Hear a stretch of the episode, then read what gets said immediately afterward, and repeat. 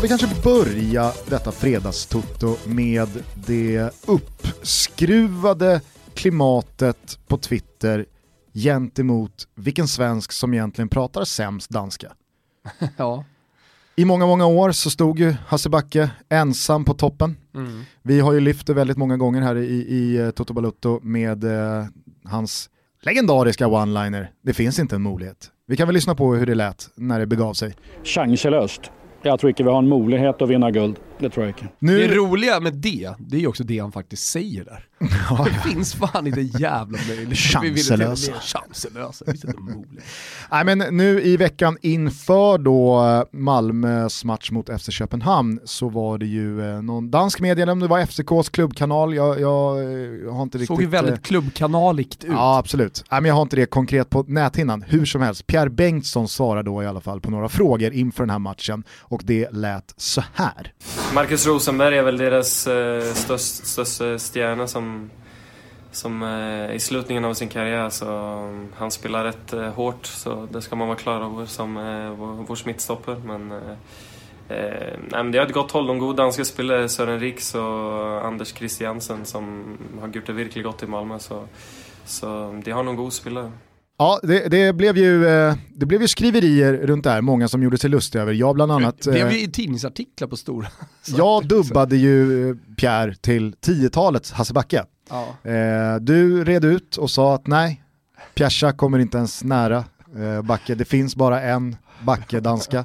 Sen så gav vi sig Patrik Ekwall in i diskussionen och hade då rotat fram Marcus Albecks variant av Göteborgsdanska Alltså han pratar liksom danska fast göteborgska. Det är lite som när Glenn Strömberg pratar italienska. Exakt vad jag tänkte säga. kan vi lyssna på hur det lät? Nej, det var en eh, fantastisk födelse och jag har ju varit i Berg några gånger men eh, suttit på läktaren selvfølgelig och nu fick man komma på benen och fick en massa applåder också. Det var, det var en dejlig födelse. Man är lite... Eh, man är lite moved kan man säga av eh, stunden. Och då ska man veta att Glenn Strömberg pratar ju alltså grammatiskt perfekt italienska, allting flyter, flyter på. det är bara dialekten då, den göteborgskan som följer med. Mm. Eh, io sono di Göteborg, eh, vinciamo questa partita perché siamo più forti degli altri. Ja. Och det här hör man ju då spår av i Albecks danska. Mm. Med, med detta sagt här nu då, hur rankar du, hur rankar du eh, svensk danskarna? Alltså framförallt så är det, ju, är det ju uppenbart att svenskar har problem med, med att få till eh, den, den danska accenten. Alltså så, så enkelt är det ju. Mm.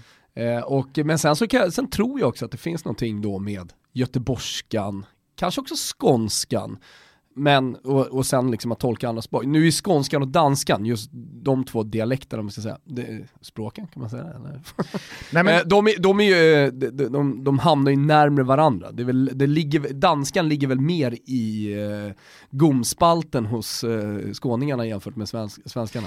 Det fanns väl också inför playoffet till EM 16, alltså hösten 15 när Sverige mötte Danmark, så gjordes det väl en intervju med Erik Hamrén när en dansk kvinnlig reporter ute och promenerar med Hamrén längs någon å och Hamrén bjuder... Är det inte norska? Nej, det är ju danska. Han ja. har ju varit i Danmark jo, också. Jo, bara... Och så ska de ju möta Danmark. Du spänner det, du, du vill för mycket. Du anstränger dig för mycket. Ja, om, du, om du spelar golf till exempel och du vill putta, jag menar och så är det fotboll också. Det, det handlar om att hitta en, en, en, en god anspänning. Nej men jag ska bara säga det att i då svallvågen av, framförallt då min eh, Pierre Bengtsson-tweet den blev ju ganska spridd, så, så skrev vi några så här, men jag fattar inte vad det roliga är, så där pratar svenskar danska. Eh, alltså det, det, det, är inte onormalt. Och då, då försökte jag vända på det, ifall en liksom dansk eller norsk person flyttar till Stockholm och ska prata liksom, i deras, alltså när, när jag hör Anders Christiansen, mm. han har ju varit på tapeten här nu i veckan, förlängt kontraktet och varit ute och pratat både kring SM-guld och, och Europa League-mötet här med, med FCK. Han pratar ju inte danska och sen så slänger han in liksom vad, ska, vad, ska, vad ska du slänga in här nu Gugge? Nej, men, Kuken? nej, nej. Eh, rivalmöte. Alltså du Nej. förstår vad jag menar. Han, han har ju liksom Nej. samma flow i hela sin svenska, eller danska med svensk touch. Det blir ju inte de här, att man kör på sitt modersmål men istället för att säga lag så, säga, så säger man då som Backe eller Pierre Bengtsson, hold. Alltså man tänker att det räcker. Jag pratar svenska och sen slänger jag in hold. Ja, vi har bra hold. Eller då. Backe, nej det finns inte en möjlighet. Säg istället möjlighet och bara liksom vara svensk. Ja, ehm, men eh, om du får ranka de här då? Eh, nej, men, nej, men, vi- Backe kvar. i toppen alltså. Backe kvar. Det, det, det, tveklöst. Hörni, vi kanske ska släppa språken och eh, istället bara kort eh, beröra matchen. Eller är den en del av eh, svepet? Den, Tompa Wilbacher har ju knackat ihop ett fint Europasvep. ja, men jag tycker alldeles oavsett eh, att vi ska köra ett svep. Vi Då börjar vi så. med svepet då, Så innan, alla vi, ni innan där vi tar oss tillbaka till Exakt. stadion i Exakt. Malmö. alla ni där ute då som inte har hängt med allt som har hänt ute i Europa, för att det är ju många matcher. Här får ni Du, svepet. jag, eh, jag tar en liten höstpepsi till svepet. Ja, det är ett tips. Det kan ju ni andra göra om ni har möjligheten. Kanske eh, sparar ni svepet, går in, köper er en höstpepsi och sen så gör ni som eh, Gusten.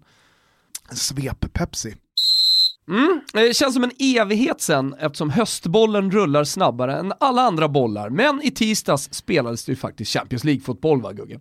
Men kanske är det skönt för vissa att fokus riktas framåt istället för bakåt. Som för Real Madrid till exempel, som tog emot Klubb Brygge.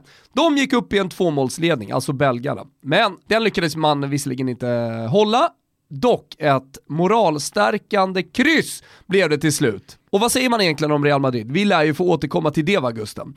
City, Juve, Atletico, PSG, ja idel favoritsegrar, Bayern München också, ja, Bayern. Ingen kan väl ha missat krossen i London, hela 7-2 och total klasskillnad mot Spurs. Vilken grej hörni! Och Gnabry, vilken jävla spelare.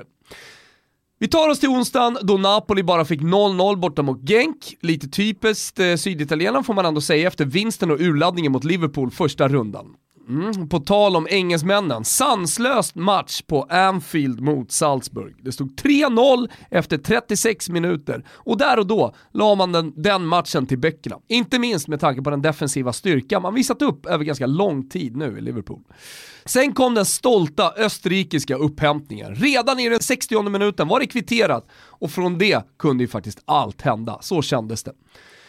Det blev dock föga förvånande Mohamed Salah som till slut avgjorde. Bjässe-fighten i Katalonien slutade med Barcelona-seger då Luis Suarez framförallt visade vilken otrolig jävla klassspelare han är. Kul också att Lautaro Martinez i Inter, som har ett så älskvärt rivigt spelsätt, presenterade sig ordentligt på världsscenen. Vi noterar i övrigt att det var La Settimana dei Bomber. Vilka ruskiga nummer nior vi har där ute. Suarez redan nämnd, men såg ni Iguains avslut? Lewandowski? Haaland? Ja, Haaland. Han är ju såklart bara en tidsfråga ifrån att skriva på för en Premier League-klubb.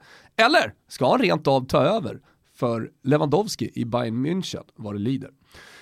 Ja, på tal om bombers hörni, Rosenstjärten kvitterade på nick igår när Il Derby de Öst- Öresund slutade oavgjort. Magisk stämning på stadion. Då lackade Gugge på tv-sändningen som valde att fokusera på annat än just stämningen. Uppskattas, ska du veta Gusten. Mer sånt, mindre domare. Tack. I övrigt noterar vi från Europa League-rundan att Manchester United inte ens mäktade med ett enda skott på mål i bortamötet mot AZ Alkmaar. Att favoriterna i mångt och mycket vann, ja, läs en jävla resultatbörs för det är ju en sanslös mängd matcher som ska rapporteras eh, och i ärlighetens namn så har ju fina, fina Europa League i mångt och mycket blivit trötta, trötta Europa League. Men det finns också små guldklon. Till exempel fina, fina, stolta österrikiska Wolfsberger från Canton. Tompa har ju varit flera gånger på Schloss Wolfsberg va? Mina förfäders slott Gusten. Sitt ner Roma! Och där Svep-Pepsi! svepte jag då Pepsin.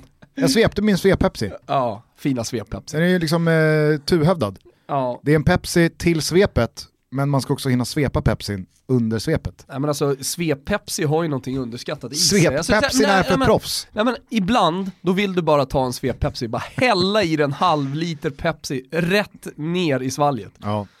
Nej, verkligen. Nej, men jag, jag håller med dig eh, i det här att eh, det går så fort att gå vidare från vissa dagar och matcher. Alltså Mm. Det var ju Champions League i tisdag och onsdag, men nu fredag så känns det som evigheter sedan.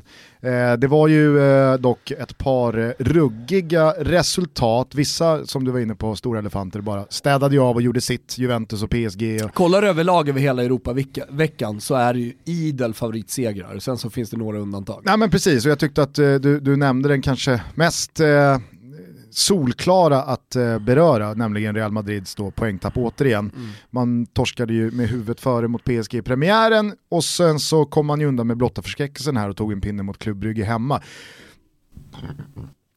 Satte sig systemet den där svep-pepsin va. Eh, såg du för övrigt eh, målen som eh, Denise hette han va? Som Mm. gjorde båda målen för Club Brygge. Det var ju företagskorpen all Du the väljer att way. säga Denise, du väljer inte att säga hela namnet. Det är långt. Ja, det, dels är det långt och sen så har man det inte. Nej.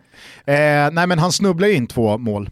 Eh, och sen så har jag, jag har förstått det å ena sidan att Courtois ska då ha blivit magsjuk under första halvlek och spytt i paus och därför byts han ut. Mm. Men å andra sidan så finns det de som säger nej nej, det var ingen spya, han var inte magsjuk. Och där kan jag känna så här, varför skulle han ha blivit magsjuk men det inte, under matchen? Nej men det kom väl eh, uppgifter om att han hade fått någon panikångestattack också i halvtid.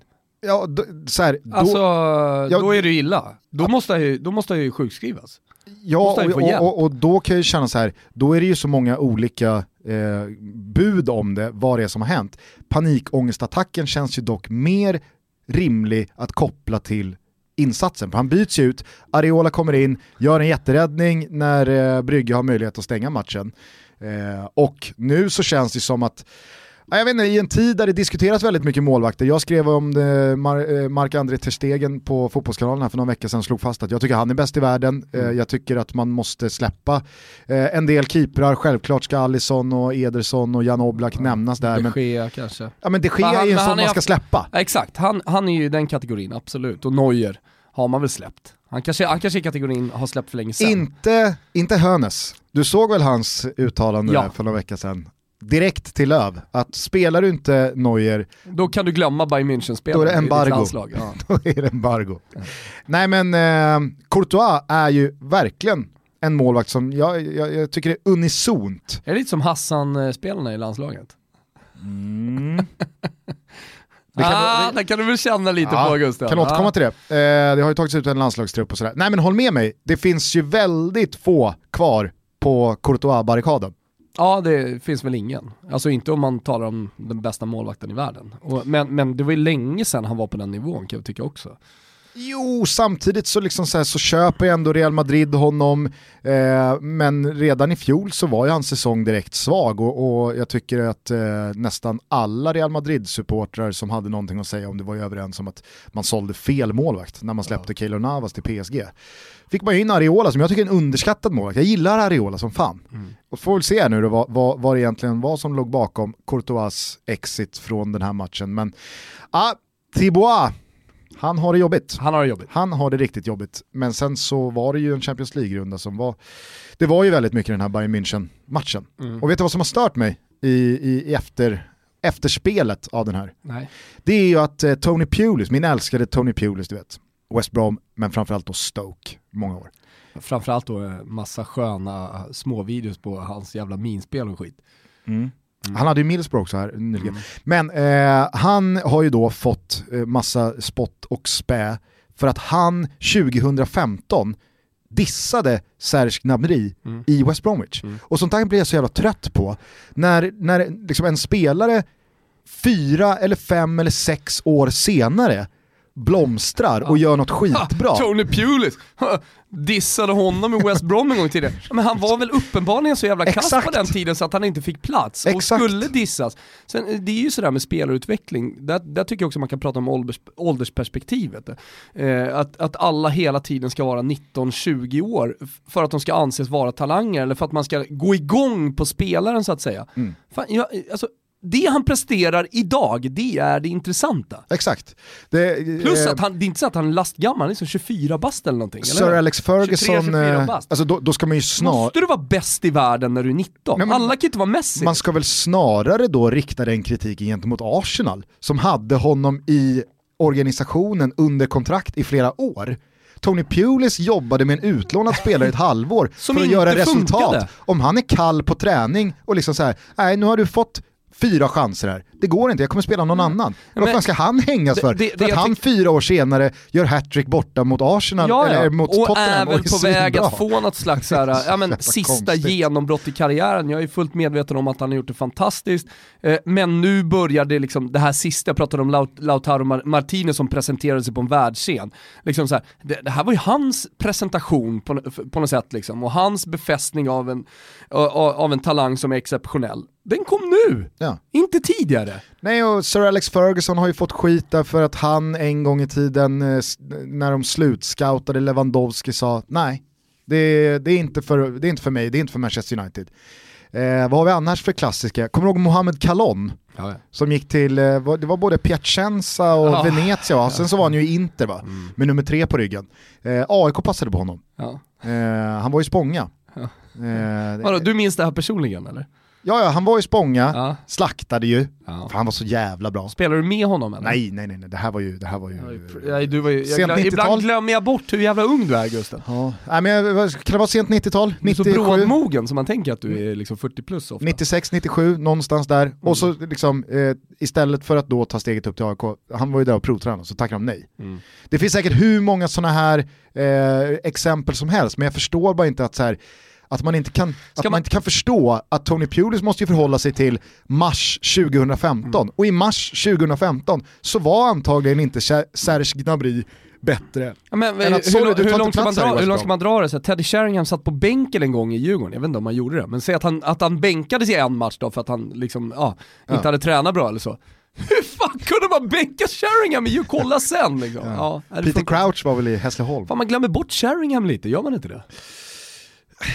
Kanske inte. Ah, jag, jag vet inte. Han har fått, han har fått den eh, uppmärksamheten han förtjänar. Det har han väl? Ja, jo det har han. Jo, Det har han väl. Ja, det har han. Det tycker jag. Nej men eh, hörni, fyll på med, fyll på med sådana här eh, passa på spelare eh, exempel Ja. i hashtag Toto Ja. Balutto. Det är kul. Mm.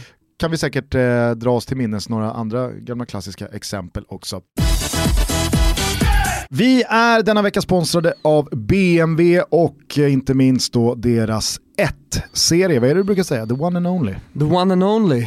Det är ju the one som eh, jag har varit ute och provkört här senaste dagarna eh, och fått lite reprimander av BMW. Jaså? Ja, jag skulle ju lämna tillbaka den. Mhm. Men eh, det var ju kärlek vid första ögonkastet. Så att jag eh, låtsades som att, ja, det regnade. Och det regnade Jaha, har vi bara två dagar. Jaha, sa vi att jag skulle tillbaka då? Ja, så att ja, ja. den har ju gått varm här och eh, jag hävdar ju nu att det är kärlek. Att eh, alltså bilen har valt mig och jag har valt bilen. Det är inte bara så att eh, den här eh, otroligt fina, lilla men ändå stora femdörrars, jag får in barnvagn, allting sånt där, eh, ambitiösa bilen hur som helst. Att jag har valt den, utan den har också valt mig. Så nu, nu, nu är vi ett par. Det är väl inte så konstigt i och med att du också är en väldigt ambitiös figur. Jag tycker ju liksom att det är en perfect match me- mellan mig och the one. Det är ju roligt det där med bilkärlek. Alltså, det, man, man, får ju, man får ju lite av samma känsla som när man träffar en tjej första gången. Att eh, fan, här, här, är- här är kärlek första ögonkastet. Och det är det mellan mig och den ambitiösa the one. Jag måste säga att jag ser eh, den här One-serien överallt nu i reklamen. Och det är lite eh, vad den gör med en. Den jagar en och dyker upp precis här och var, nästan hela tiden. Att man känner så här att ja, jag, jag kommer ju sätta mig bakom ratten och provköra den jag med. Och det tycker ju BMW att man ska göra. Ja, och jag lovar det. Alltså, att testa den här bilen, provkör den, eh, så kommer ni nog känna lite samma sak som jag. Den är sportig, men samtidigt då får man det här härliga, tunga från BMW. Allt från växellådan till när du trycker på gaspedalen, eh, till eh, inredningen som man brukar prata om utsidan. Ja, den är ju väldigt vacker, det kan ju alla se. Den är otrolig. Men även insidan, den räknas ju också. Och där Så finns precis allt. Hörni, gå in på bmw.se och eh, ta det därifrån för hur ni bokar en provkörning. Vi lyfter på hatten och säger stort tack till BMW för att ni är med och möjliggör Toto Balotto. Stort tack. Vi kanske dock bara ska säga någonting om eh, Bayern Münchens insats som var otrolig och det var ju ett resultat också som var jävligt We love our pets, but when the floor is covered in fur, that's harder to love. Eufy X10 Pro Omni Robot Vacuum has powerful 8000 PA suction to make hair vanish from floors in just one pass. Plus, the roller brush has automatic detangling for easy hands free maintenance. Want to know more? Go to eufy.com, that's EUFY.com, and discover X10 Pro Omni, the best in class all in one robot vacuum for only $799. Say to a new era of mental health care. Cerebral is here to help you achieve your mental wellness goals with professional therapy and medication management support. 100% online. You'll experience the all new Cerebral Way, an innovative approach to mental wellness designed around you. You'll get a personalized treatment plan from a therapist, prescriber, or both in a safe and judgment free space. Your cerebral therapist or prescriber will outline a customized plan with clear milestones along the way so you can get to feeling your best. With Cerebral, you're not alone in your mental health journey. We're here to empower you to live a fulfilling life. So take that first step towards a brighter future and sign up today at cerebral.com slash podcast and use code ACasts to get 15% off your first month. Offer only valid on monthly plans. Other exclusions may apply. Offer ends July 31st, 2024. See site for details.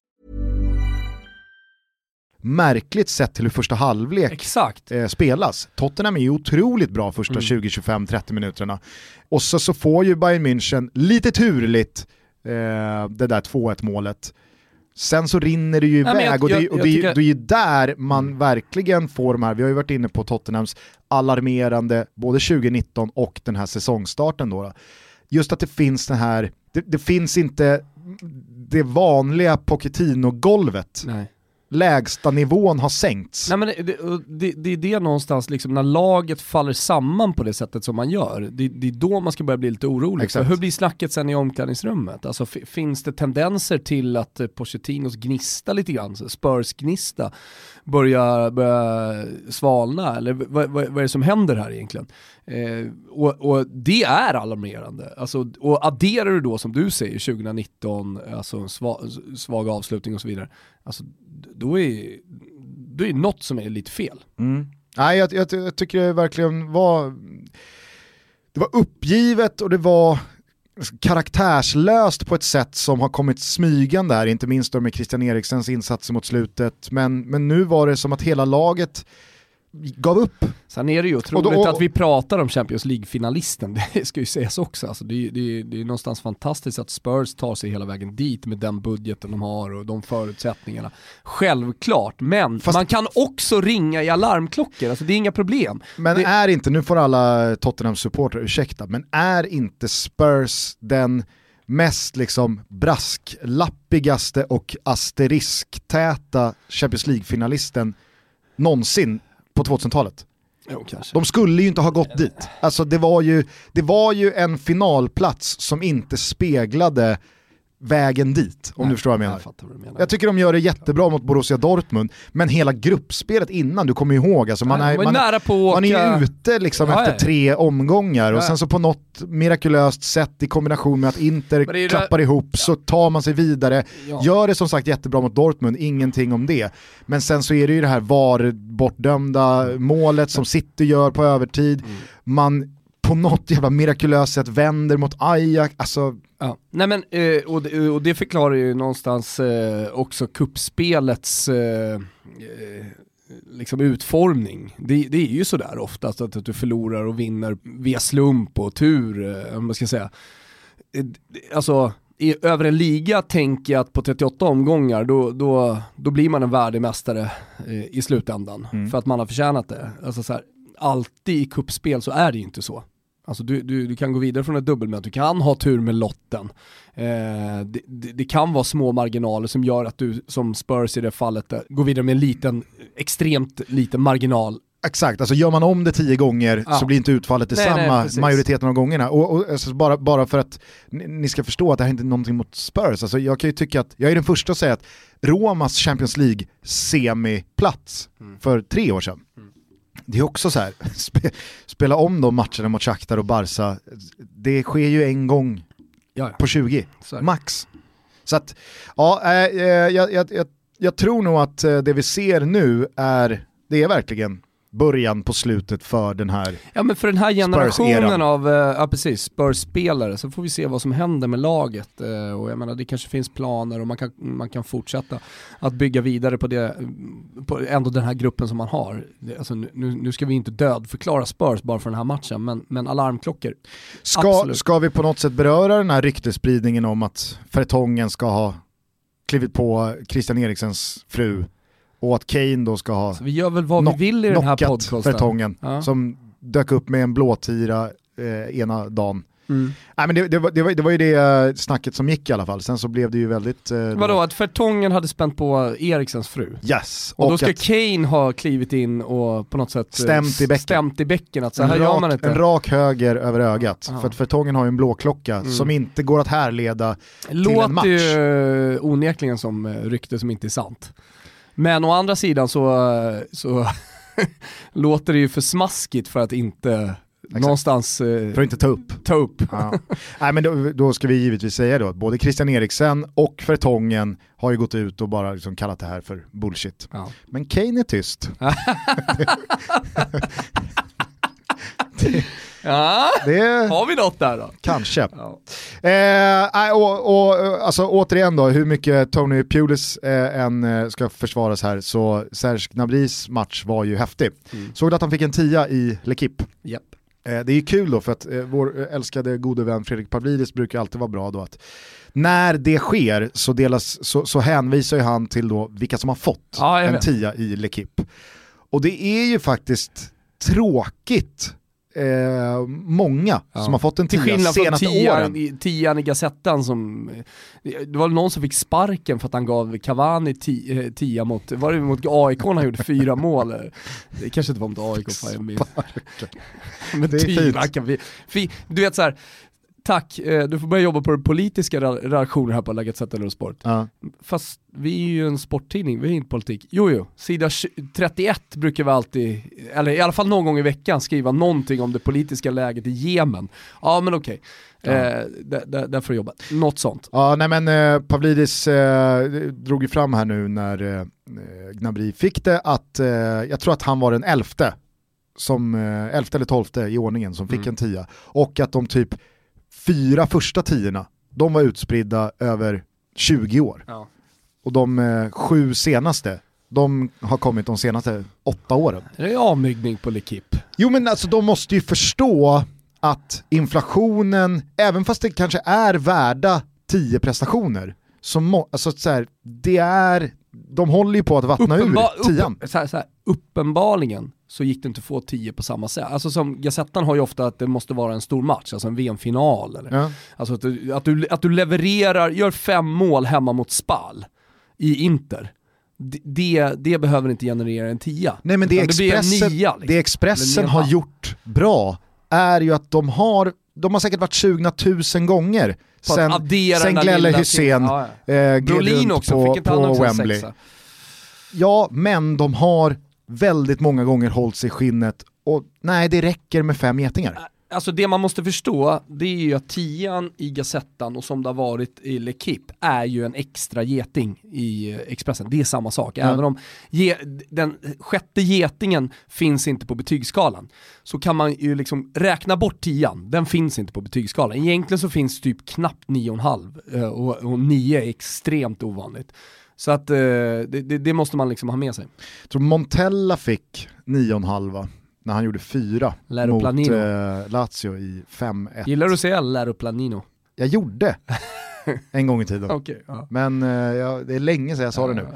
Nej men jag, jag, jag tycker verkligen att L'Equipe, de får passa sig. För att nu håller den på att bli för utvattnad. Ja, Gnabi gör fyra, gjorde han tre eller fyra? Tre? Fyra? Fyra?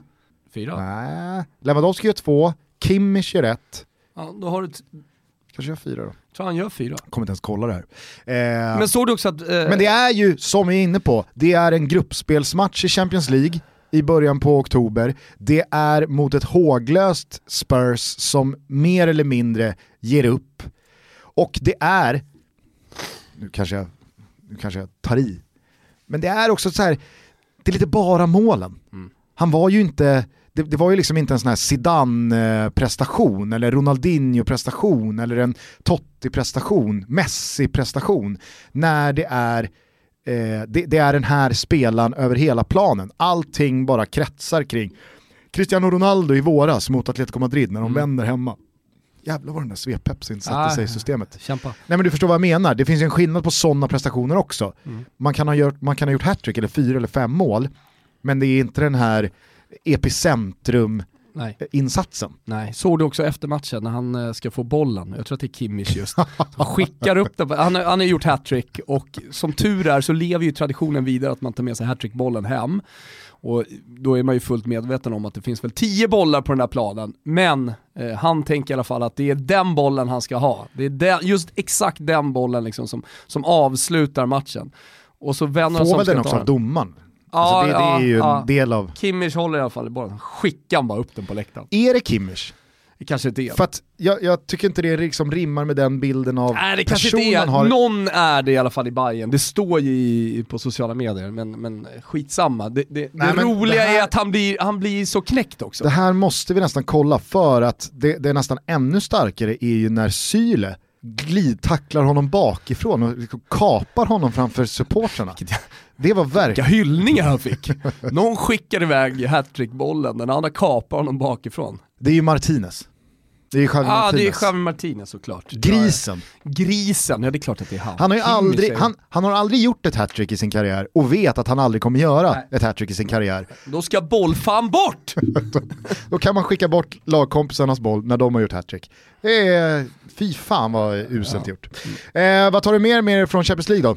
Men jag, jag tar med Inters mig insats. Ja, den är otrolig. Alltså, och, och det är någonting med Contes lag eh, som, som jag verkligen har tagit med mig från Juventus-tiden via hans sejour i italienska landslaget, att man alltid gör, må, att, att man alltid gör bra matcher mot de stora lagen. Alltså någonstans där visste man ju om att, att Inter hade i sig en stor prestation oavsett hur det såg ut mot Slavia Prag. Sen så kan man då göra lite sämre matcher eh, mot lite sämre motstånd. Eh, ja, på, tal om, men... på tal om Spurs där och höja, alltså deras lägsta nivå sjunker, ja. så tycker jag Niva sa det jävligt bra i studion, att det man framförallt, om något, får med Conte, Mm. så är det ju en höjning av golvet, som Niva uttryckte det. Att du kommer inte se ett kontelag klappa igenom Nej. och torska med 3, 4, 5 bollar. Det, det, finns inte. Nej, och sen så finns det någonting i kvitteringen mot Slavia Prag också som jag tycker så osar eh, tyngd i det där laget. Men eh, jag får också en känsla av att det har gått jävligt snabbt för Conte att etablera liksom, sitt tänk på fotboll. Alltså, nu har man raka segrar i, i ligan, man har den här prestationen mot eh, Barcelona, ja visst du kan hitta Slavia Prag, du kan hitta någon lite sämre ligamatch när allting inte bara flyter på. Men, men överlag så är man ju, har det, har det gått sinnessjukt snabbt att bli ett tungt Inter. Mm. Som, som alla lag, alltså, nu har inte Barcelona haft någon säsongsöppning som varit fantastisk. Jag menar de har, de har torskat mot sämre lag än Inter så att säga i, i La Liga. Men det här är en Champions League-kväll. Det här är de kvällarna liksom som Barcelona-publiken och laget också verkligen väntar på. Eh, jag menar, att torska mot Leganes liksom i, i ligan, det, det, det värderar jag egentligen inte någonstans. Alltså den, det säger ju såklart någonting om Barcelona i den här säsongsupptakten. Men det, det, det, är ändå liksom, var, när man ska bedöma dem, det är de stora tunga matcherna. Och, och, ja, jag tycker att det är mycket Inters förtjänst, mycket Contes förtjänst. Mm. Och sen så, för att nämna en spelare, Lukaku var inte med, men att uh, Lautaro Martinez gör det här målet på Camp Nou. Nu har ju till och med Barcelona, tidigare innan det här ryktats, liksom vara intresserade av, av Lautaro Martinez. Men Eh, det, det, det, är något slags genombrott som vi är på väg att se. Han har haft ruskigt svårt i ligan att få in bollarna. Han är sådär som jag beskrev i svepet, rivig och ettrig och jobbig att möta. Eh, och har haft dunderchanser, men du vet han har tagit ribba ut och de, de har inte riktigt suttit det är ju bara en tidsfråga innan de där bollarna såklart sitter. Mm. Eh, för han har det stora spelet i sig. Och han är redan med i det argentinska landslaget. Men en härlig spelartyp, en spelartyp som jag saknat lite i världsfotbollen. Jag tycker eh, om eh, båda de här lagen att man bara kort kan säga att det, det är ju till syvende och sist resultaten man vill åt och att Barca efter de här två insatserna står på fyra poäng säger en del om vad Barca är för klubb och vad Dortmund och Inter inte riktigt än är för klubbar.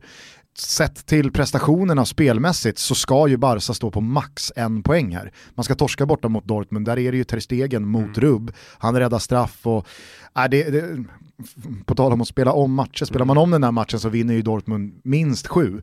Och i matchen här mot Inter så det är nog det jag tror att, även fast Conte uttryckte sig väldigt kritiskt gentemot domaren så tror jag att Contes stora frustration är ju att man inte gör 2-0. Mm. Man har ju flera lägen att faktiskt skaffa sig det där tvåmålsövertaget i första halvlek och då ser jag inte Inter torska den här matchen. Nej. Ju längre matchklockan lider och man har en skör ettmålsledning så är det, är det naturligt att man faller tillbaka och Barca gör ett par byten. Jag tycker faktiskt Valverde förtjänar cred som plockar ut Sergio Busquets så tidigt som man gör och plockar in Arturo Vidal. Eh, han sätter in eh, Dembélé också som jag tycker gör en stor skillnad. Men det faller ju sig naturligt att det blir den sista halvtimmen ja. som är när Inter har en, en, en ledning och Barca måste gå för segern. Så att... Sen tycker jag att det finns något anmärkningsvärt och jag vet att vi har pratat om det tidigare, men med Griezmanns utveckling i Barcelona.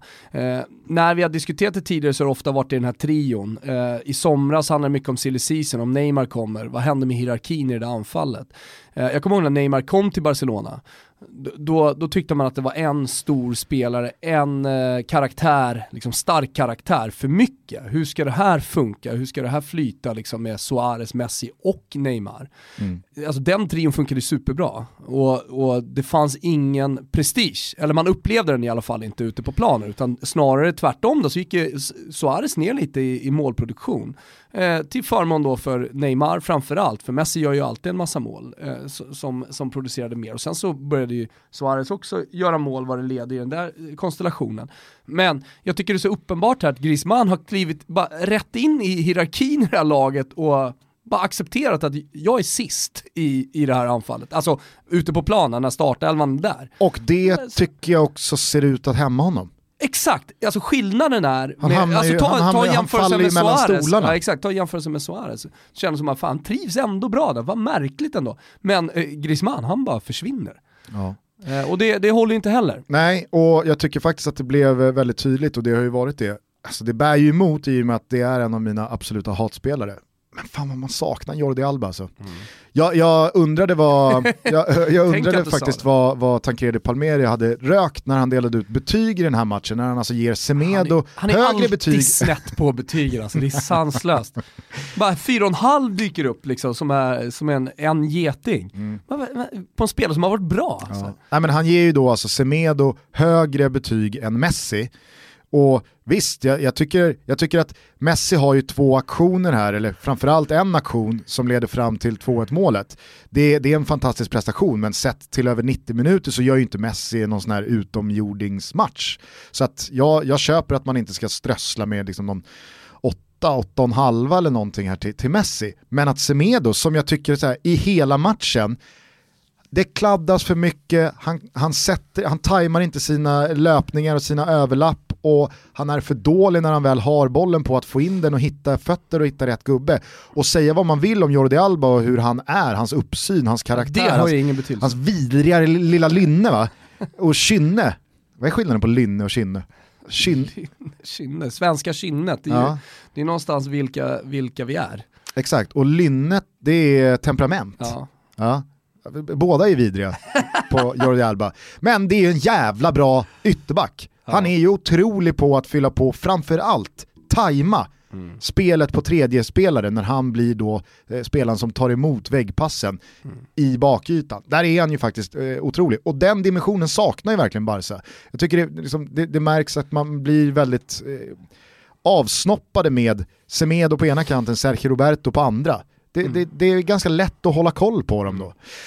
Så att, nej, ett hackigt Barca hackar vidare, tar sina poäng dock och nu är ju Messi tillbaka så det är väl bara en tidsfråga innan de får ordning på det. Ja, men jag skulle bara säga det kring Inter, jag tycker att du, du, du är rätt på det men det som fascinerar mig med Inter är ju att man står på full pott, man kan göra en sån här, in, alltså i ligan, eh, man kan göra en sån här insats mot Barca och ändå så har det varit så här, okej okay, visst, i den direkta inledningen då var det väldigt mycket Stefano Sensi och Lukaku, Brozovic kanske inte riktigt var på plats. Nu har ju han kommit igång. Det är ju en fullständig katastrofal match just mot Slavia Prag. Äh, sämsta, sämsta sätt. Ja, ja. Ja. Men nu har Brozovic kommit igång ordentligt och Det är väl bara, var det här andra matchen som man spelade med Godin, Skriniar och De Frey. Mm. Alltså det är ju en tyngd där bak som också såklart kommer sätta sig, så ja. defensiven kommer ju bli ännu mer solid och stabil. Mm. Dessutom tycker jag att Conte har roterat på ett imponerande sätt mm. direkt. Alltså det här brukar ju vara ett beteende som kanske kommer i november, mm. oktober, november. Speciellt tänker jag också så här, som ny tränare vill, vill man vara trygg i, i sitt spelsätt då och, och, ha, sin, ha sin elva hyfsat intakt ändå. Men han har varit duktig på det. På mm. mittfältet till exempel så har ju en spelare som man glömt bort lite grann, som Gagliardini, fått ganska mycket speltid. Mm. Gjorde mål också. Så här. Ja, jag, jag, jag, jag tycker att eh, Inter, eh, trots förlusten, fortsatte stärka sin aktie mm. och sända övertygande signaler till alla som eh, tittade på. Eh, Liverpool, Salzburg, Ja, Fan, vi jag, måste lyfta det. på hatten härifrån till Kücükaslan och, och gänget på Viasat som hade gjort det där Austria-Salzburg-reportaget. Mm, du såg det? var jättebra, jag retweetade det så också. Ja, nej, jag tyckte det var, det var väldigt, väldigt eh, bra. Uh, nu är inte det någon nyhet uh, för speciellt många tror jag, men... Ja, men då, just det reportaget tycker jag adderade någonting Exakt. till så man förstod uh, liksom hur, hur jävla tufft det har varit för supportrarna. Och jag för, du kan ju läsa också... en text där de säger att ah, det har varit jättetufft för supportrar, ja. så någon säger ja, men och jag drar åt helvete. Ungefär så har det ju sett ut tidigare när det rapporteras. här får man då ver de verkliga känslorna. Man känner ju verkligen med, eh, alltså det laget, det vi pratar om är ju det andra laget i Salzburg. Alltså Precis. det som försvinner mer eller mindre, den Åstria. klubben. Åstria. Where's that dust coming from? Still finding debris after vacuuming? Eufy X10 Pro Omni Robot Vacuum has 8,000 PA of powerful suction to remove debris deep in carpets. And it's totally hands free. Want to know more? Go to eufy.com. That's EUFY.com and discover X10 Pro Omni, the best in class all in one robot vacuum for only $799. Salzburg. Eh, och de sporterna som nu krigar vidare i fjärde divisionen. Ja, och jag tycker... Österrikiska fjärde divisionen, alltså vi snackar ju, vi snackar ju Rönningesalen fotboll liksom. Ja, och jag tycker att de lyckades väldigt mycket med att förmedla just det eftersom de inte hade så här pissa på Red Bull-vinkel, utan de fokuserade på Åstria. Mm. Och deras känslor, och, alltså så här, det, det, var inte liksom eh, halshuggning av Nej. den moderna fotbollen. Eh, men eh, jag, jag, jag hakade upp mig på en sak som Jürgen Klopp sa efteråt, som jag, alltså ibland så kan man nog ha tänkt den tanken själv, men jag har aldrig hört en tränare formulera sig så efter en match och han satt, alltså så här, jag vet inte om du kommer då känna samma sak, eller om du kanske rent av såg intervjun med Klopp efteråt. Men då sa han så här, Nej, men första 30-35 minuterna så var vi, vi var all over the place, vi kör över dem, vi gör 3-0 och det är liksom en fantastisk insats. Men sen så är det som att vi inte riktigt kan komma överens om bland spelarna ute på plan vad vi nu ska ha för approach till den sista timmen. Och det tyckte jag var ett ganska intressant sätt att se på hur ett lag reagerar på en 3-0-ledning. Mm.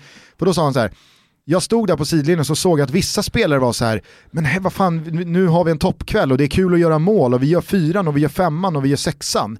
Medan andra spelare var liksom så här, vi leder med 3-0, vi har trampat gasen i botten här nu en halvtimme. Nu tar vi det lugnt, nu slår vi vakt om det här. Och vissa gick ner i tempo, alltså så här, och så mm. spred det sig en osäkerhet i laget att vad ska vi göra för match nu?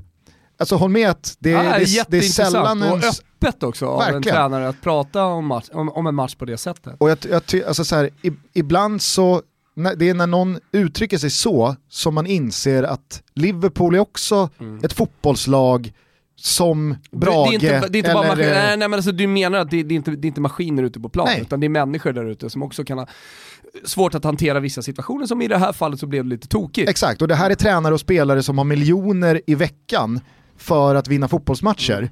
Och då kan man tänka så här, leder man med 3-0 mot ett lag som typ gör sin eh, andra säsong i Champions League, mm. med, med, spelare som inte ens är i närheten av eh, Liverpools vare sig kvalitet eller eh, eh värdering, Alltså så här, det, det, ska inte gå, men att en sån detalj sker även på den yttersta nivån bland toppspelarna i världen. Å, å andra sidan, när man hör det här brandtalet av Salzburgs manager, eh, Jesse Marsh. Vielleicht zwei. Ja? Es ist nicht ein fucking Freundschaftsspiel. Ja? Es ist ein fucking Champions League-Spiel. Wir müssen körperlich auf dem Platz and get fucking stuck in mit Druck. Diese Aktion, manchmal mit Van Dijk. Ja? Komm, Jungs. Zu viel Respekt für die Gegner.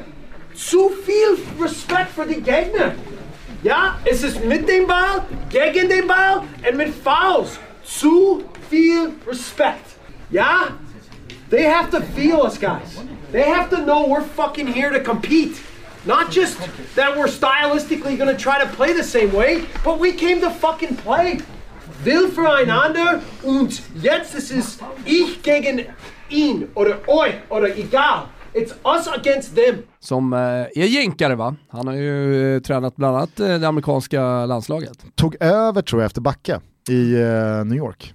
Precis, han har ju varit, ja, framförallt då i Staterna, eh, gjort två landskamper, han har varit assisterande. Han känns ung i alla fall på den här scenen, men han har varit assistent i Leipzig, alltså förra året. Och sen, som ni vet, hur det funkar mellan Salzburg och eh, Leipzig, det är Red Bull-lag, så fick han då möjligheten eh, inför den här säsongen att träna eh, Salzburgarna. Eh, och det, det, är roligt, då, då har han ändå då har han varit ett år i, eh, i Tyskland och nu då i Österrike. Men tyskan sitter inte 100% än.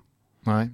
Det, det är inte ett så här brandtal eh, som man verkligen, man, man tänker, är, kommer gå till historien som en, en av de fetaste. Men det finns någonting i det, det, det amerikanska, tyska, fighten, alltihopa som gör att jag, jag, känner, jag känner väldigt mycket för Jesse Marsh. Har du dock samma grundinställning som jag, att man hoppas att det ska gå dåligt för amerikaner? Nej, jag är tvärt, jag, jag gillar ju jänkare. Jo men jag gillar också jänkare så länge det inte har med fotboll att göra. De Ja. har så mycket, de är bra på så mycket, de är bäst på så mycket.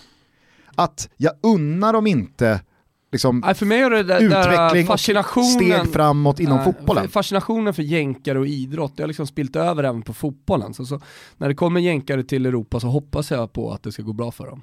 Och, och så även för Jesse Marsh. Ja, jag, jag, minst nu jag känner detta. tvärtom, att så här, jag vill att en amerikansk tränare ska få sparken, bli asfalterad av en gammal räv Mm. från Europa som liksom så här, Ja, så här, åk hem, åk hem till USA Claudio och gör Ranieri exakt. liksom piskar dit eh, någon ung jänkare som ska vara the shit och kommer till Middlesbrough och Ja. så möter de, eh, möter de Chelsea som eh, Ranieri har och sen så bara slaktar de honom och han får då åka hem också och visar sig inte vara the real deal. Nej, men, Men alltså, nej, jag, jag är tvärtom. okej, ja. Nej, min, min, För jänkarna i idrott hela tiden, de har gett mig så mycket. jag säger som eh, eh, Robert De Niro gjorde nyligen här i dagarna, fuck 'em. I remember the Tonys when he got up there and cursed. A lot of Fuck 'em. criticism of you. Fuck them. Okay, well, you know, this is cable. Sorry. Vi är sponsrade av våra vänner på Betsson. Det var surt i veckans eh, Champions League-toto-tripplar. Du satte två av tre, jag satte två av tre. Eh, men nu slår vi våra kloka huvuden ihop och kör en gemensam trippel till söndagen. Det är ju en supersöndag. Det Ja. brukar ofta bli det efter Europaspel inför ett landslagsuppehåll. Då dansar de stora elefanterna. Eh, huruvida eh, Djurgården och Bayern anses vara de stora elefanterna ute i Europa låter jag vara osagt, men det är ju kanske det sexigaste derbyt de här två klubbarna emellan, abanne mig någonsin. Eh, vi tror på mål. Ja, vi gör det. Alltså, Bayern drömmer ju om guld och måste således ta tre poäng. Djurgården kan verkligen inte förlora. Nej, så alltså ett det- mål det- öppnar ju den här matchen. Ja, det, det enda som skulle vara emot, det är ju på något sätt då att Djurgården skulle lyckas eh, bevara en 1-0-ledning liksom. Och de har ju varit ramstarka så, men jag tror att i ett derby med alla känslor, eh, att, att Bayern kommer göra mål. Och det målet garanterar sedermera, tror jag i alla fall, eh, en, en jävligt öppen match oavsett eh, om det kommer först eller sist. Eh, så att eh, eh, Bayern-Djurgården, målrikt, bra spel. Över 2,5 är linan. Sen så sticker du ut hakan i ett annat derby, nämligen d'Italia. Ja. Jag tycker inte att Juventus har varit så, alltså de har varit tunga men de har inte varit briljanta. Eh, samtidigt så känner jag att Inter verkligen gasar här nu. Visst, de skulle mycket mer kunna vara nöjda med ett kryss kan man tänka så här, fast de vill sätta ner foten. Conte vill visa, så de kommer gå för den här segern. Eh, så jag tror de vinner derbyt hemma på San Siro, inför, alltså fullsatt San Siro. Det kommer vara galet jävla tryck, för det är den här matchen som betyder någonting. Alltså det, det här är den stora matchen. Milano-derbyt var mäktigt, det är alltid mäktigt, men här, nu ska man visa att man är tillbaka. Nu ska Inter visa att man inte bara kan ta liksom segrar i, i dussinmatcherna, utan man kan även slå den stora bjässen. Tycker också att de var bra mot Barcelona. Ja, jag tyckte de var mer än bra. Mm. Dessutom så får de ju tillbaka Lukaku här nu. Fit for fight, utvilad Visst. och fräsch. Så att, eh, ja, jag, eh, jag hakar på det där, tar Inter-sidan också. Rak seger för svartblått. Avslutningsvis då, Real Sociedad, rak seger hemma mot Getafe. Hämta? vi har ju eh, sagt mycket om eh, Real Sociedad hittills. Jag tycker dock att en ytterligare faktor som stärker den här hemmasegern är ju att Getafe spelade Europa League-fotboll borta mot Krasnodar sent torsdag kväll. Det är en lång resa hem, det finns en del gubbar på skadelistan. Definitivt. Så att, eh, det här vinner bara La Real. Rak seger. Eh, Den här hittar ni under godbitar och boostade odds på Betsson.com. Ni ryggar som vanligt med 148 kronor i hashtaggen Tototrippen och så skickar vi in en fin t-shirt från vår Bomber Collection från Nakata. Det är jättefint. Så att, eh, alltså glöm inte när ni nu ryggar, för vi vet att det är många som gör det, men alltså glöm inte hashtaggen. Med det sagt då så kanske vi släcker ner den andra omgången av Champions League. Fokuserar lite på Europa League. Det var ju som du, vad kallade du det? Derby Day? Eh, Det, det, det är Öresund.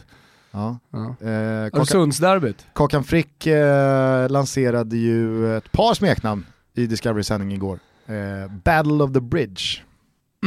Mm. Vad har du? Har du något? Jag tycker Il Derby, eh, Öresund, det är, har ju någonting mycket mer. Eh, jävla mäktig inramning, måste man ju säga. Och det var ju därför jag blev, alltså så här, det, det är alltid svårt att kritisera Discovery med tanke på vår historik där och det blir lite så här, Ja, ja. ja, eh, kan man ta det på allvar? Men det var verkligen så här, när, när, när de stod i studion, de har ju sin eh, plats eh, på, på stadion precis ovanför Malmös kortsida. Och så ser man då hur alla, är, det är Det händer grejer i fullknökat. bakgrunden. Ja, men, Ta bort studion. det är fullknökat, det är dessutom oktober så det är becksvart himmel, det är elljus, hymnen rullar igång där och alla halsdukar åker upp mot luften. Då känner man så här, släpp, släpp, släpp här nu. Det är inte vår vän, gode vän John Witt som producerar Kan den varit sändningen. Kan ha varit Kan det. faktiskt ha varit det. Håller fan tummarna för det. Ja. Nej, och det bär ju såklart emot. Det bär såklart emot. Ja. Men när de då liksom så här, inte bara går igenom tabelläget, Karin Frick och Kim Källström, och man känner bara så här, det, det finns inte. Nej. Ska vi titta på tabellen här nu? Efter en omgång dessutom. Exakt. Ja, men det är att det är full screen tabelläge. Ja. Sen presenterar de vilka andra matcher som finns att se via Eurosport Player och via Dplay och så vidare. Och känner man bara så nu måste vi släppa. Ja, vi vill ha tifon. Nej, då går de ner till Jonas i spelargången. Och hans rapport då är, det är knäpptyst här. Det är så laddat och så fokuserat. Ja, så man ser då, man ser då då? två, två, två, två led av spelare som bara står tysta och Jonas Dahlqvist förmedlar att det är tyst. Och så hör man hur det bara brummar ute på stadion och man känner bara så, ah vad fan, ge mig bilderna nu så släpper de ner, då tar ju låten slut. Det var över. Ja. Eh, Men, ta det som feedback, det, det kan vi ju skicka som, inte, eller ja, kritik såklart men, men, Ja, nej, men det, alltså, så här, jag tycker bara, ni- jag tycker bara ni synd för att man, man ska ju komma ihåg att även fast flera svenska lag kvalar Mm. till eh, Europa varje sommar så är ju det matcher som är präglade av en väldigt deppig inramning. Det är mindre folk eh, på läktarna än vad det är i allsvenskan. Ja, speciellt tidigt i kvalet. Exakt, och det är dessutom så här julimatcher så det blir, eh, det blir aldrig den här elektriska höstatmosfären. Och när man då liksom väldigt sällan har ett svenskt lag i ett gruppspel och när det dessutom då är en motståndare som inte är något halvdassigt belgiskt lag eller ett bulgariskt eller ryskt lag som man, här, man har ingen relation till utan det är faktiskt Napoli eller det är eh, i det här fallet då FCK med historiken och, och den eh, väldigt, väldigt eh, uppdämda eh, rivaliteten Malmö och FCK emellan. Alltså, så här, då, vill man ju bara liksom, så här, då vill man ju bara vara i den stunden. Ja. Så det var synd. Mycket. Men eh, matchen eh, var ju dock, tycker jag, till Malmös eh, favör. Jag tycker man eh, så, här, prestationsmässigt, Framförallt så tycker jag man ökar un- under matchen, Ja. alltså blir bättre och bättre. Det fanns ju ett tag där Köpenhamn hade ganska mycket boll och det, de, de kändes ganska trygga i sitt sätt att spela, men sen så tycker jag Malmö verkligen växer in i den och förtjänar mer. sen så förstod man ju också i, i Ståles coaching i andra halvlek att en poäng är inte fel här. Man har en seger från första rundan, står på fyra efter två, det är såklart eh, optimalt, eller inte optimalt men det är kanon i alla fall. Eh, men det blev ju jävligt kostsamt här för Malmö för att jag tycker att både Riks och Christiansen gick av plan på ett sätt som, eh, alltså det var så här, det var ingen Emil Forsberg-exit om du förstår vad jag menar. Nej, ja, eller ja, jag förstår vad du menar. Eh, så att eh, kan det här nu ha kostat två av eh, de absoluta nyckelspelarna till matchen mot Göteborg i helgen så var det ju en väldigt dyrköpt pinne. Mm. Men visst, kvaliteten på matchen sådär, Malmö kanske förtjänade lite mer, men det var en jävla häftig match i alla fall. Ja, det var otroligt häftig. Det ska bli kul att se den på parken i Köpenhamn sen, returen. Sen eh, snappade jag upp där i svepet att du har alltså en relation till Wolfsberger. Jajamän. Det ligger jag- i Kanten, vi har varit mycket i Kanten när jag var liten, alltså jag har släktingar där. Och, eh, Men det här är väl det är, det är ganska nära Graz, eller är det Graz? Eller? Nej nej, det är, inte, det är inte ganska nära, men mina släktingar bor inte bara i Graz. Det är ju bara pappa kommer från Graz och vårt slott ligger utanför Graz. Alltså, så det, det är ju mina, mina rötter, men numera har jag ju eh, släktingar eh, liksom lite runt om i Österrike och framförallt så hade min, min faster i, i Obertiliach som ligger uppe i bergen. Och, eh, alltså Kärnten ligger nära, vi, vi, har, vi har varit mycket i Kärnten helt enkelt. Och eh, den här lilla stan på 25 000 invånare ligger där vid Alpernas fot. Och, eh, ja, men jävla, här, framförallt då finns det här slottet från typ 1000-talet, eh, gammalt, stort, mäktigt jävla slott. Och, och eh, familjen där, alltså de som bodde där var ju också eh, eh, väldigt goda vänner med mina eh, förfäder. Så att, där, och det, det, det, vet var ju någon, ja, vi, ja men vi har vårat eh, släktvapen eh, i, inristat i Schloss eh, Wolfsberger. Så, att, eh, Så du kan knacka på där ah, alltså absolut. jag göra, känner mig göra, som hemma. göra det rimligt att du jag ska känner mig som hemma. kliva in på en supé. jag känner, jag känner mig som hemma, så är det ju. Det ligger i blodet va. Eh, och, och att de fick knappa på Roma med och sno en pinne, det tyckte jag var fint. Alltså framförallt efter att ha skinkat på Gladbach med 4-0 borta i Ja. premiären. Alltså så här, de kommer från ingenstans. De också- några, jag frågade ju lite så här ironiskt kul på Twitter igår, så, vilka är ens Ja. Wolfsberger? Mm. Man, så här, det är ju det är deras inte... första gång i Europa League Ja. och det är, det är ju inte en av de stora österrikiska klubbarna, typ Austria Wien, Rapid Wien, Sturm Graz, eh, Salzburg numera också. Så Mm. det, det, det, är en mindre klubb som kommer, som jag sa, från en stad på 25 000. Så, Så var det ju några då eh, som påminde om att Kistas Kaká, Filip Hellqvist, Mm. spelade där för ett tag sedan. Ja. Det säger väl någonstans om vad Wolfsberger är för klubb. Sen, sen, jag vet inte, det kanske var i, eh, eh, vargderbyt då. I och, med att, Ja. eh, I och med att de också har en varg, precis som Roma, i, eh, i Skölden. Men det är fotbollens heraldik! Och är ni Heraldik. intresserade? Vad sa jag då? Hiraldik. Heraldik. Nej. Hierro. Heraldik. eh, och eh, vill man veta mer om det, då kan man vända sig till Leo Jägerskiöld Nilsson. Vi släpper det.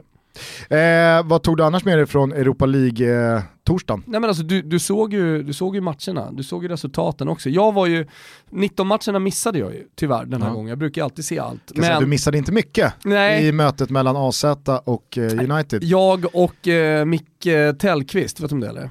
Ja, herregud. Ja, ni har gjort en del jobb tillsammans. Nej men Micke Tellqvist, eh, Djurgårdsmålvakten som numera har lagt av, 79 som jag, vi var och eh, hyllade en eh, gemensam vän, eh, Micke Allén, som eh, tackades av eh, efter sina liksom, eh, år i, i Djurgården. Så väldigt, väldigt fint och tårdrypande på Hovet när Micke gick ut med sin familj. En stor jävla idrottsman ska jag säga. Alltså hockeytoto, jag vet eh, hur mycket ni älskar när vi pratar om hockey, men eh, eh, långt ifrån någon stjärna. Eh, Eh, alltså sådär, så, som, han har inte varit i NHL utan han krigar sig till att komma in och spela för Djurgården och eh, ja, eh, han- hans liv har varit ett krig mycket så, här, så det, är så jävla fint att han ändå nådde hela vägen dit. jag trodde han hette Alin. Men han heter alltså Alén. Ja. Okej. Höll- Alén, Alén, en järnkamin, det är hans, hans låt där. Fan vad det hade funkat bättre då om han hade hetat Alin. Tycker du Som det? då rimmar på kamin. Alin, Alin, en järnkamin, ja, ja kanske. Eh, höll Alén ihop det bättre än Niklas Falk? Fem getingar. Kommer du ihåg? Ja. Det var ju något år sedan va? Som Djurgården... Svimmar väl? väl? Exakt. Eh, jag, jag, tror att, typ. ja, men jag tror att det här bara var typ nerver. Mm. Så att man kan väl tycka det var lite lustigt. Men Niklas Falk då, när hans tröja tror jag skulle hängas upp, eh, skulle i alla fall tackas av eh, rejält. Eh, och gick segna ihop nej, vi, gick ner. Allén höll fem getingar klass på talet. Ah, okay. mm. Härligt. Eh, du... Eh... Nej, men jag skulle säga det, och eh, Micke Tellqvist, var dit jag skulle komma. Micke Tellqvist är ju stor Manchester United-supporter. Eh, och snackade om att man skulle åka och se United mot Wolves nu här i, i januari och, och grejer. Eh, men eh, då, då satt ju med Flashscore och sen så upp med stream såklart. Så att det, det, var, det var också, det ska man veta, hockey, hockeytoto är fina, de gillar fotbollen. Ja. Fokus, lite United också, men sen det, det, var ju som jag sa i svepet, de har, de har inte ens ett skott på mål. Nej nej, verkligen. Sen så, ja, Ole var ju ute och svingade i alla fall om att de skulle haft en straff. Fick man inte det, inga skott på mål heller så jag, jag Men tycker det tycker jag är en bra reaktion, nej fast det tycker jag är en bra reaktion av, av uh, Ole Gunnar, att verkligen gå ut och markera att så här, fan jag brinner för det här, jag vill ha den här straffen. Jo men han vet gå ju, nu är, det, nu, är, nu är det ju lånad tid här. Jo, Man men... har alltså nio poäng på de sju inledande ligamatcherna och då, då minns vi ju klang och jubelpremiären mot Chelsea, 4-0 och oj oj oj vad, vad det var uppåt, klackarna i taket. Sen dess har man alltså fyra poäng på sex matcher. Det är den sämsta starten någonsin för United i Premier League. Mm. Och med det sagt då så vet ju alla att vi pratar tidigt 90-tal. Eh, men eh, även i, i Europa League så, så är det ju lite lex Barca, att man står på fyra poäng och kanske därför särskiljer sig från klubbar som AZ och eh, Astana som man slår med 1-0 i premiären. Så att fyra poäng på två matcher är väl ingen katastrof. Det är ju, det är det är ju mångt och mycket väldigt bra, men prestationerna, rotationerna, så som det också såg ut mot Rochdale i ligacupen när man tvingas till straffar för att lägga dem på rygg. Alltså så här, han får ju ingenting att funka. Nu, han spelar ju heller inte en enda spelare känns det som på rätt position heller. Nej. Alltså igår spelade han Daniel James som forward. Det vill säga, ja, spel... jag, tyckte, jag tyckte att det hade någonting nu i måndags, eh, alltså när, när James drog upp anfallet, hittade till Rashford, bollen till McTominay upp, så att man satsar på sina egna talanger och att det är det som är strategin nu. Så här, och att eh, Ole Gunnar pratade ju om det efter den matchen också, liksom, att han, han, det är glädjande att det, det är de spelarna som ändå eh, sticker ut samtidigt som man, så här, man vet ju att de spelarna kommer inte lyfta eh, Manchester United i närtid till någon slags eh, ligatitel. Men det gör det också då i sin tur eh, så jävla uppenbart att spelare som Paul Pogba har gjort sitt. Mm. Ja, jag tycker att vi börjar eh, upprepa oss lite här kring Manchester United. Kanske ska, vi, satte vi inte dem i utvisningspåse, eller var det Milan? Eh, vi sätter United där också. Ja, vi, ja. vi Chilla med United ett tag här. Eh, någon som däremot lyckades med en rotation och att ändå skänka en tro på någonting till sina supportrar var ju Unai Emery igår. Mm. 4-0 eh, för Arsenal hemma mot Standard Liège och eh, Martinelli. Man, jag vet, så kan man också utnyttja Europa League-spelet. Är du med? Martinelli. Att bygga upp självförtroende och, och liksom entusiasm. Eh, för att även om fyra poäng är helt okej okay, så är det inga, inga entusiasmerande matcher som Manchester United har stått för. Nej. Det gör istället, nu är eh, Emery visserligen eh, liksom Europa League-kungen, som har ju vunnit det ungefär 400 gånger, men ändå. Du ja, håller verkligen. med? Ja absolut, och, och, jag tycker att eh, Martinelli här, denna 18-årige brasse som alltså på sina två senaste matcher, han fick ju starta mot Nottingham i ligacupen, då gjorde han två, och så fick han starta här nu mot Standard Liège, gjorde två till, så att han har ju verkligen visat någonting eh, superintressant. Mm. På det då så eh, kunde eh, Tierney spela och eh, dessutom comeback för Hector Bellerin. Mm. Eh, så att eh, kanske våras lite för Arsenal. Mm. Bra schema här nu kommande två månader också. Så att, eh, Pratar du FPL nu eller nej, pratar vi jag tänker, alltså så här, det, det, det, är ibland och ofta går ju det hand i hand, mm. men jag tror för Unai Emery, som precis som Ole Gunnar Solskär har haft en jävla shitstorm på senare tid. Mm. Eh, han tror jag verkligen har chansen här att stärka sin aktie kommande två månader. Mm. Ole Gunnar, tyvärr. Jag, mm. tror, att, eh, jag tror att Hoffmans eh, långtidare som vi jobbar tillsammans med vi, honom. Som alltså, vi jag säger så här, vi får väl se hur Manchester United-ledningen hanterar detta framöver. Alltså, det beror ju såklart allt på resultaten, men eh, de har ju visat tålamod tidigare. Absolut, men jag, idag så säger jag att det våras mer för Arsenal mm. än vad det våras för mm. United. Eh, det var ju roligt, jag sprang över en eh, tweet. På tal om det här, eh, två tweets. En i Arsenal-läget, då var det liksom så här, någon support som hade skrivit fuck att man ska behöva gå tillbaka till att se A-laget igen på söndag. Helvete. Nu vill man ju bara se det här, vill vi se det man vill här. se det här gänget. Ja. Unga, hungriga, flyger fram, spelar anfallsfotboll och klarar av det. Mm. Och eh, på tal om Manchester United då så såg jag en tweet från 2013 där David Moyes säger att vi måste förbättra det här, vi måste förbättra det här, vi måste förbättra det här, spelarna är för dåliga, eh, vi måste förbättra vår fysiska status, passningsspelet, i princip allting. Men det är sex år sedan. Mm. Och så känner man, ja, nu har det gått snart sex Det var år. bra att börja med det där med fysiken och passningsspelet och individuella prestationer, eller hur? Ja. Mm. Nej, jag, jag tycker att för varje vecka som går här nu så Själv sitter jag och njuter ter av sig José Mourinhos Daniel tid vid James. där. Eh, Ja men jag sitter ändå och genialiskt. njuter. Du, så, efter, efter, eller inför matchen mot Arsenal här i måndag så hade man alltså exakt samma eh, poängskörd som eh, José Mourinho. Alltså Ole Gunnars tid och eh, Mourinhos då första matcher fram till exakt lika många som Ole Gunnar Solskär. Exakt antal po- eh, poäng. Mm. Men om du räknar Oles eh, skörd sen han kritade på det permanenta kontraktet, då, Ah. då är det mörkare. Sa vi inte utvisningsbåset Jo, Gugge? Gå vidare! Det sa vi. Eh, jag skulle vilja bara eh, kort eh, gå tillbaka till förra eh, avsnittet när vi pratade om den här historielösheten. Ska du dit ändå? Ja, men jag vill bara, jag vill bara liksom belysa en sak. Länge sedan man fick så många eh, slag på fingrarna då om Svarte att jag eh, i förbifarten råkade säga Elfsborg kring Svarte Filip. Eh, när jag då tänkte på, alltså jag tänkte ju på Svarte Filip, men eh, när jag då sa Elfsborg var för att jag blandade ihop det med Sven Jonasson då, allsvenskans meste målskytt genom tiderna. Jag har inte du någon aning om vem det är? Jonasson. Gubben. Jonasson gubben. Ja, Sven Jonasson i alla fall, han gjorde 254 mål i Allsvenskan för Elfsborg.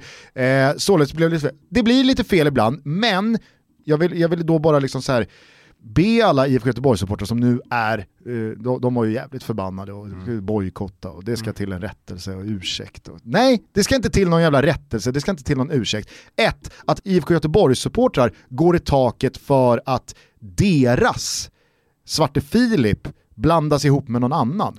Det är inte det som min åsikt eller ståndpunkt handlar om. Utan det handlar ju om att så här, överlag, vad har man egentligen för koll på svenska hjältar?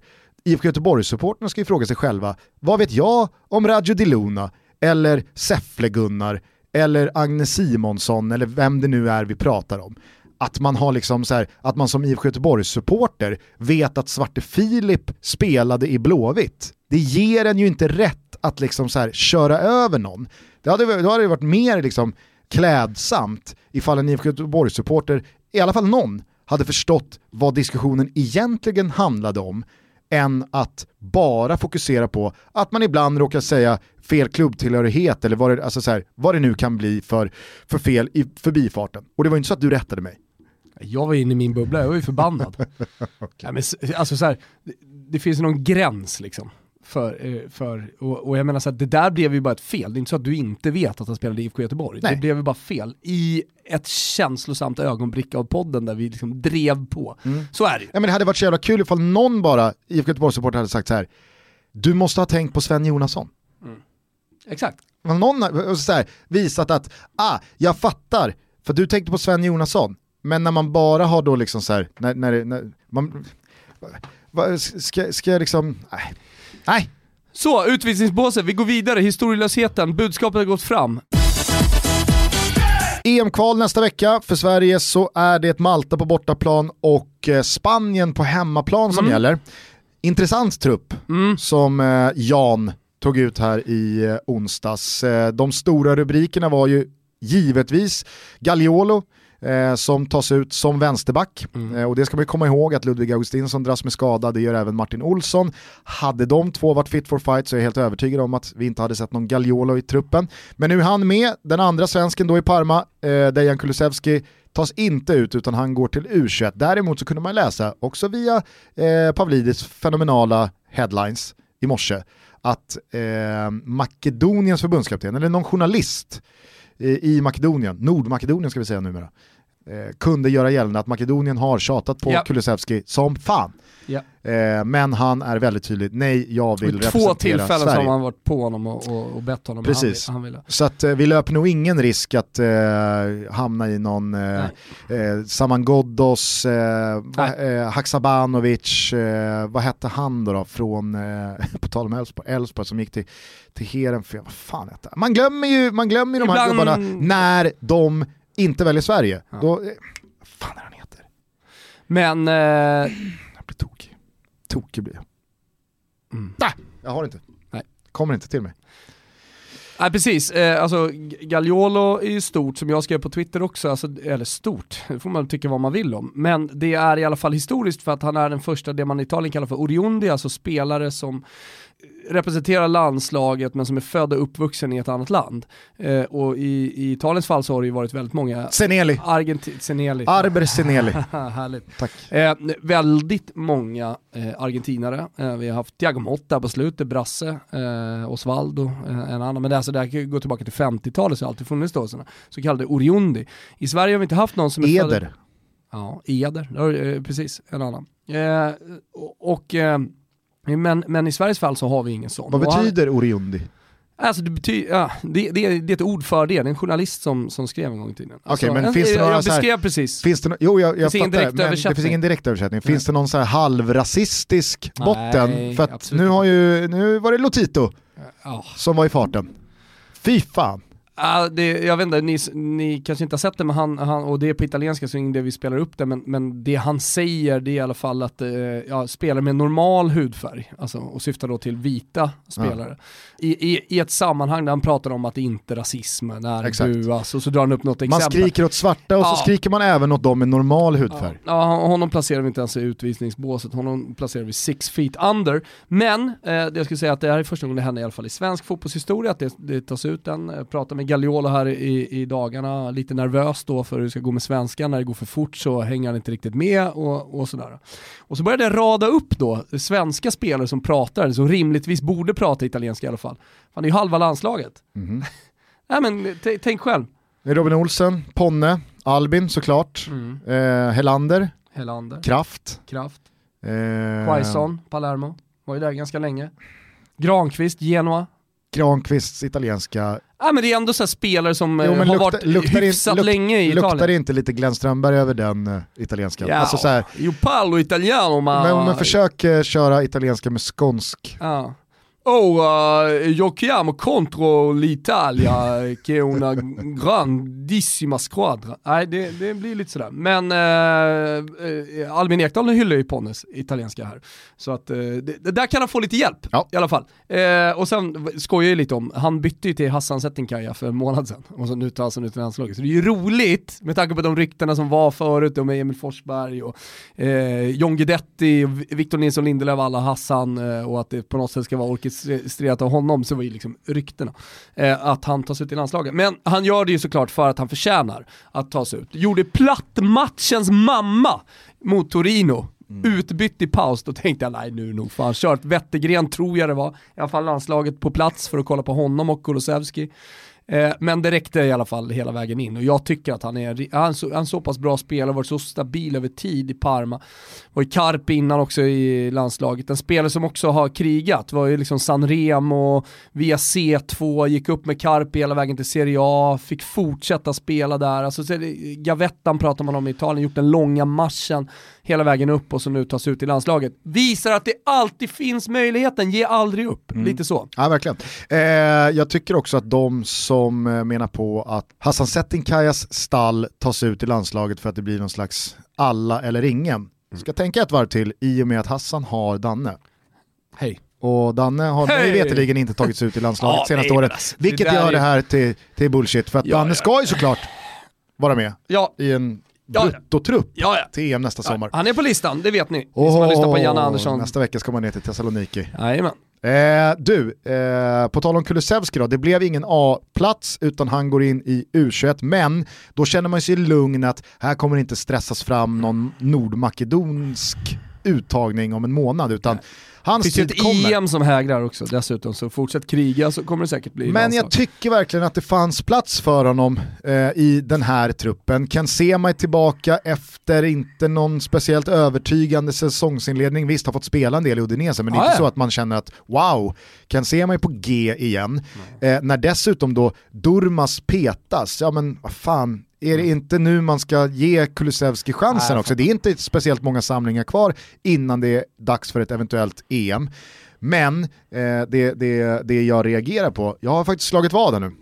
För att det blev en eh, het diskussion mellan mig och Olof Lund nere på Tegelludden eh, i onsdags då. Han kom tillbaka från presskonferensen, vi förberedde labbet och sen så slog jag ut med armen och så här, varför tar Janne ut eh, Oskar Lewicki? Och det fattar jag också, jag skrev på Twitter, det var väldigt många som ville missförstå den tweeten, jag skrev att i en sån här samling, när det är en riktigt tuff match, alltså Spanien, räcker det då inte med fyra centrala alternativ i form av Albin, Sebbe Larsson, Kristoffer Olsson och Gustav Svensson? Vi såg ju hur det gick på Bernabéu i juni när vi brunkade upp allt vad vi hade. Det kanske snarare är lite mer spelskickliga spelare vi behöver för att kunna ha någon slags chans eh, mot Spanien.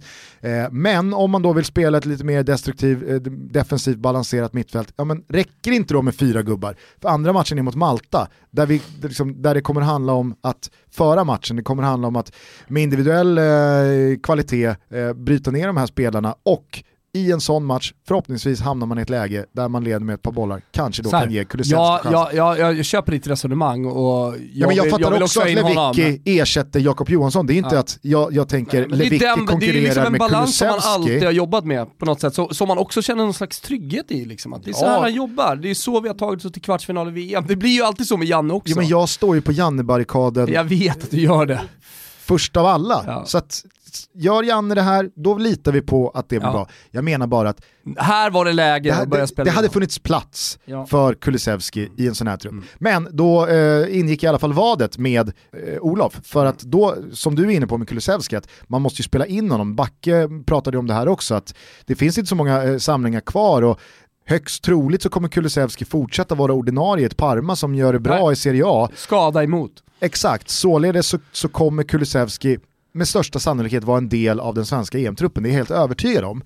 Då är det väl lika bra att ta in honom nu i miljön, att han får komma in, det är ju inte bara matcherna där man lär sig hur eh, Janne och Wettergren vill att vi ska spela och så vidare. Så att vad fan, ta med honom nu. Lewicki däremot, alltså ja, han har gjort en jättebra sensommar och säsong eh, överlag i Malmö FF. Allround, eh, lojal, hårt arbetande och så vidare och så vidare. Mattias Lich revansch. Ja. Men Oskar Lewicki går ju om en och en halv månad in i IDE. Han ska ha semester i 6-7 veckor. Han ska sen spela en försäsong med Malmö FF med lite kuppmatcher och något träningsläger i, i La Manga. Eh, och sen ska han spela en intensiv allsvensk vår. Där det finns noll garantier för att han kommer bibehålla någon slags form. Så då slog jag vad med Olof. För att Olof satte 100 spänn på att Lewicki kommer vara med i en EM-trupp. Jag satt emot. Vad tar du för sida där? Det tar dig. Bra, härligt. Eh, saknade du någon annan? Jag saknar ju Sam Larsson. Jo, Eh, Och han har också- lite det- jäv i det- målet sådär, men vad fan. han har haft en jävla bra säsong. Bra säsongstart. Ja, ja exakt. Eh, Och levererar över tid, visst haft någon skada och sådär emot, men, men eh, han, han, han är ju också någonting annat, alltså det är ju det. Vad är det för typ av spelare? Jag får in en roll, rollspelare, en mot en spelare som, ja visst, Foppen, men han är ju den perfekta ersättaren också till Foppen. Jag, jag kan inte se någon annan i det svenska landslaget som är en bättre ersättare än Sam Larsson till just Forsberg, om han nu kanske har en sämre match och man behöver få in annan, eh, eller ny energi. Han får väl byta till Hassan. Ja, Sam. ja han kanske får det. Så kommer den där uttagningen Ja. som ett brev på Ja, posten. det var snacket med brorsan. Eh, eh, Malta och Spanien som sagt eh, på schemat för Jannes boys nästa vecka. Matcher man såklart ser på Simor. Mm. Först ser man ju Derby d'Italia. Det är Inter Juve som ni hörde tidigare i Betsson-snacket. Eh, eh, det ska bli jävligt kul och eh, att det sen då övergår till eh, landslagsuppehållet som kommer bli så avgörande. Alltså dels hur de andra matcherna går i vår grupp, Norge-Rumänien, och dels eh, självklart våran stora match mot Spanien. Mm. Och så eh, vet ni ju såklart att man ser allt från EM-kvalet Mm. via Simons kanaler. Så att eh, det finns ju en rad fina matcher att följa där. Så att, eh, man- teckna upp ett abonnemang. Herregud, djurgården bayern på söndag ser man på Simor. Ja. Den matchen missar man inte. Nej, ruskigt fina söndagen. Och sen ska vi Malmö påminna... Blåvitt. Ja, ah, fan. Söndagen! Den är, det, där, där blir det inget annat än fotboll. Simor har man, basta. säger vi. Ja, så säger vi. Eh, hörni, nu tycker jag att vi stänger ner butiken och tar helg. Ha en trevlig sådan så hörs vi igen nästa vecka. Då blir ju Toto viktigare än någonsin när det är landslags... Det är ju det är ett par dagar då innan Trodde du skulle matchen. säga någonting om eh, gästen du hade bokat till Oscars? Ja, nej, men vi toppar i laget just nu. Ah, just nu är det en ruskig toppning. Det du löste här nu i veckan, ska vi fortsätta hålla på det här eller? tycker Man blir så jävla, man blir, man blir sugen nu när det står klart då att kommer och eh, ska göra, jag misstänker att han ska göra någon slags eh, på scenen. Mm. Jävligt rolig uppställning och det kommer bli en show eh, utöver det vanliga. Det är bara att gå in på Showtick eller via våra sociala medier så hittar ni länkar dit. Biljetterna bör också ta slut, bara så ni vet om det. Eh, jag tycker att vi avslutar eh, veckans avsnitt med eh, lite ny musik från Organismen som uppskattade vår shoutout och spelning av Kom hit för någon månad, en och en halv sen. Så att han var faktiskt så pass snäll att han för några dagar sedan skrev till mig på Twitter och skickade sitt nya album som släpptes igår. Vadå, i form av en CD-skiva? nej, en länk.